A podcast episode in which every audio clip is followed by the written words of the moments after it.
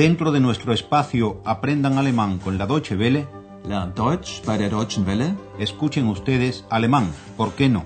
Deutsch, warum nicht? Curso radiofónico original de Gerhard Mess.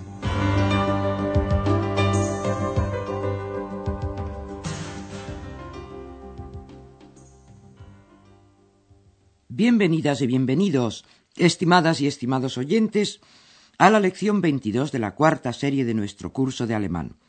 En ella escucharán un reportaje sobre Turingia, uno de los nuevos cinco estados federales de Alemania tras la unificación de 1990. Turingia es un pequeño territorio con un gran pasado histórico-cultural.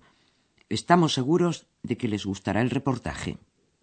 Turingia está llena de bosques y desfiladeros, y hay muchos que la llaman el corazón verde de Alemania.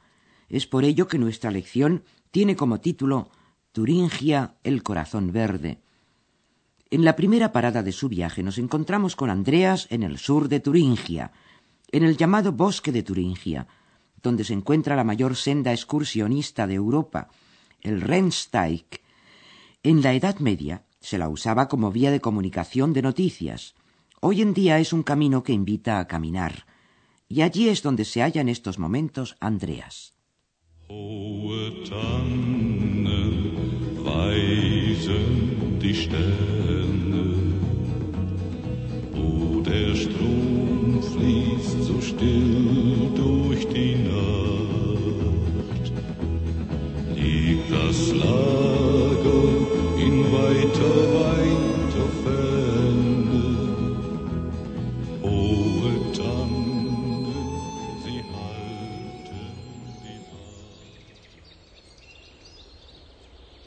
bin hier mitten im Thüringer Wald, im grünen Herzen von Deutschland, auf einem bekannten Wanderweg.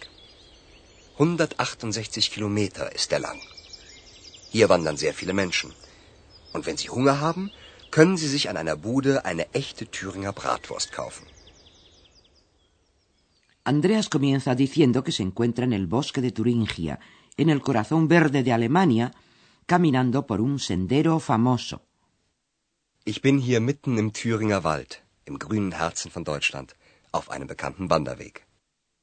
Aquí viene de excursión mucha gente. Hier wandern sehr viele Menschen. Y cuando sienten hambre a consecuencia del mucho caminar, siempre pueden sentarse en algún chiringuito de los muchos que hay al borde del sendero para comer una legítima salchicha de Turingia. Und wenn Sie Hunger haben, können Sie sich an einer Bude eine echte Thüringer Bratwurst kaufen. Por este mismo sendero caminó hace muchos años Goethe, y le dedicó un poema justamente famoso en la historia de la lírica alemana. Escuchen lo que dice Andreas al respecto y luego el poema. Früher war es hier viel ruhiger. So ruhig, dass Goethe sogar an die letzte Ruhe dachte, an den Tod. Hören Sie das Gedicht, das Goethe hier auf dem Wanderweg 1780 aufschrieb. Wanderers Nachtlied Über allen Gipfeln ist Ruh. In allen Wipfeln spürest du kaum einen Hauch. Die schweigen im Walde. Warte nur, balde ruhest du auch. Naturalmente, el idioma de Goethe es más elevado que el idioma del día a día, pero creemos poder contarles lo que dice el poema, que habla de la paz de la naturaleza. Dice que hay paz sobre la cumbre de las montañas, que ni un hálito se mueve sobre las copas de los árboles. Über allen Gipfeln ist Ruh. In allen Wipfeln spürest du kaum einen Hauch. Y Goethe le recuerda al caminante que también él descansará alguna vez para siempre, se entiende. Warte nur, balde ruhest du auch. Andreas lo interpreta correctamente. Aquí hay tanta tranquilidad que Goethe llegó a pensar en el último reposo, en la muerte. Früher war es hier viel ruhiger. So ruhig, dass Goethe sogar an die letzte Ruhe dachte, an den Tod. Goethe escribió este poema en 1780 en la pared de una cabaña. Allí se lo puede seguir leyendo hoy en día. Pero continuemos con el reportaje sobre Turingia. Turingia no es solo ahora un territorio pequeño. La historia nos muestra que siempre estuvo muy disperso, muy dividido. Esto quiere decir que la Turingia actual se compone de muchos pequeños territorios que existían antes autónomamente, y como sus respectivos príncipes no eran lo bastante fuertes como para dedicarse a la guerra, pasatiempo favorito de los poderosos, entonces se dedicaron a algo de más provecho, la cultura. Pero escuchen todo esto contado por Andreas. Thüringen ist ein kleines Land. In seiner Geschichte war es immer ein zersplittertes Land. Das hatte einen großen Vorteil. Die vielen kleinen Länder hatten zu wenige Menschen, um Krieg zu führen. Und weil die Landesfürsten keinen Krieg führen konnten, machten sie etwas sehr Sinnvolles. Sie förderten die Kultur. Sie sammelten Bilder und Bücher, holten Musiker ins Land, bauten Theater. Im 18. Jahrhundert lebten in den beiden Städten Jena und Weimar viele berühmte Maler, Musiker und Dichter, wie zum Beispiel Schiller und Goethe. Los príncipes no podían emprender ninguna guerra porque sus territorios eran muy pequeños y estaban muy poco poblados. Die vielen kleinen Länder hatten zu wenige Menschen, um Krieg zu führen. Entonces hicieron algo con mucho más sentido. Und weil die Landesfürsten keinen Krieg führen konnten, machten sie etwas sehr Sinnvolles. Fomentaron la cultura. Sie förderten die Kultur. Cada uno de los príncipes quería sobrepasar a su vecino haciendo fichajes, como diríamos hoy en términos deportivos, solo que esos fichajes eran cuadros, libros, música, teatro. Sie sammelten Bilder und Bücher, holten Musiker ins Land, bauten Theater. Las ciudades de Weimar y Jena se convirtieron durante el siglo XIX en el centro espiritual de Alemania, punto de encuentro de pintores, músicos y escritores, por ejemplo, Schiller y Goethe. Im 18. Jahrhundert lebten in den beiden Städten Jena und Weimar viele berühmte Maler, Musiker und Dichter, wie zum Beispiel Schiller und Goethe. No tenemos tiempo aquí para enumerar todos los grandes nombres que se dieron cita en Weimar y Jena, además de Schiller y Goethe. Sobre todo, Weimar sigue contando como un lugar ineludible en el peregrinaje cultural por Alemania y atrae cada año a miles de turistas.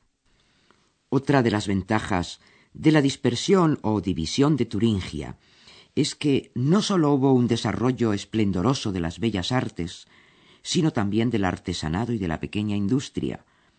En lo que sigue del reportaje nos ocuparemos del vidrio, o mejor dicho, de todo lo que se puede hacer con el vidrio, desde vasos hasta bisutería. Escuchen lo que nos dice Andreas al respecto. Ich bin in einem Museum für Glaskunst und ich fühle mich ganz seltsam. Wissen Sie, was man alles aus Glas herstellen kann? Natürlich Flaschen, Gläser, Schmuck, aber eben auch Augen. Glas wird hier seit über 450 Jahren hergestellt. Zuerst Flaschen, dann Schmuck und Augen für Puppen. Aber auch künstliche Augen aus Glas für Menschen. Vor 100 Jahren wurde bis spät in die Nacht gearbeitet. 15 Stunden pro Tag. Auch sonntags. Heute ist die Arbeit leichter. Andreas se encuentra ahora en Lauscha, una ciudad al borde del bosque de Turingia. Más concretamente se encuentra en el Museo del Arte del Vidrio de dicha ciudad. Ich bin in einem Museum für Glaskunst. Se siente un tanto extrañado. Und ich fühle mich ganz seltsam. El motivo para ello no es lo mucho y variado que es el empleo del vidrio. Vasos, botellas, adornos. Wissen Sie, was man alles aus Glas herstellen kann? Natürlich Flaschen, Gläser, Schmuck. El motivo de la extrañeza de Andreas son los ojos de vidrio, que en un primer momento se fabricaron para los muñecos. Glas wird hier seit über 450 Jahren hergestellt. Zuerst Flaschen, dann Schmuck und Augen für Puppen. Pero en el siglo XIX se consiguió por fin fabricar ojos artificiales para los seres humanos. Aber auch künstliche Augen aus Glas für Menschen. Durante años disfrutó Turingia de un monopolio mundial en la fabricación de estos ojos artificiales. Era un trabajo duro, hasta tarde en la noche, quince horas al día, incluyendo los domingos. Hoy la automatización lo ha vuelto todo más fácil. Vor hundert Jahren wurde bis spät in die Nacht gearbeitet. 15 Stunden pro Tag. Auch sonntags. Heute ist die Arbeit leichter.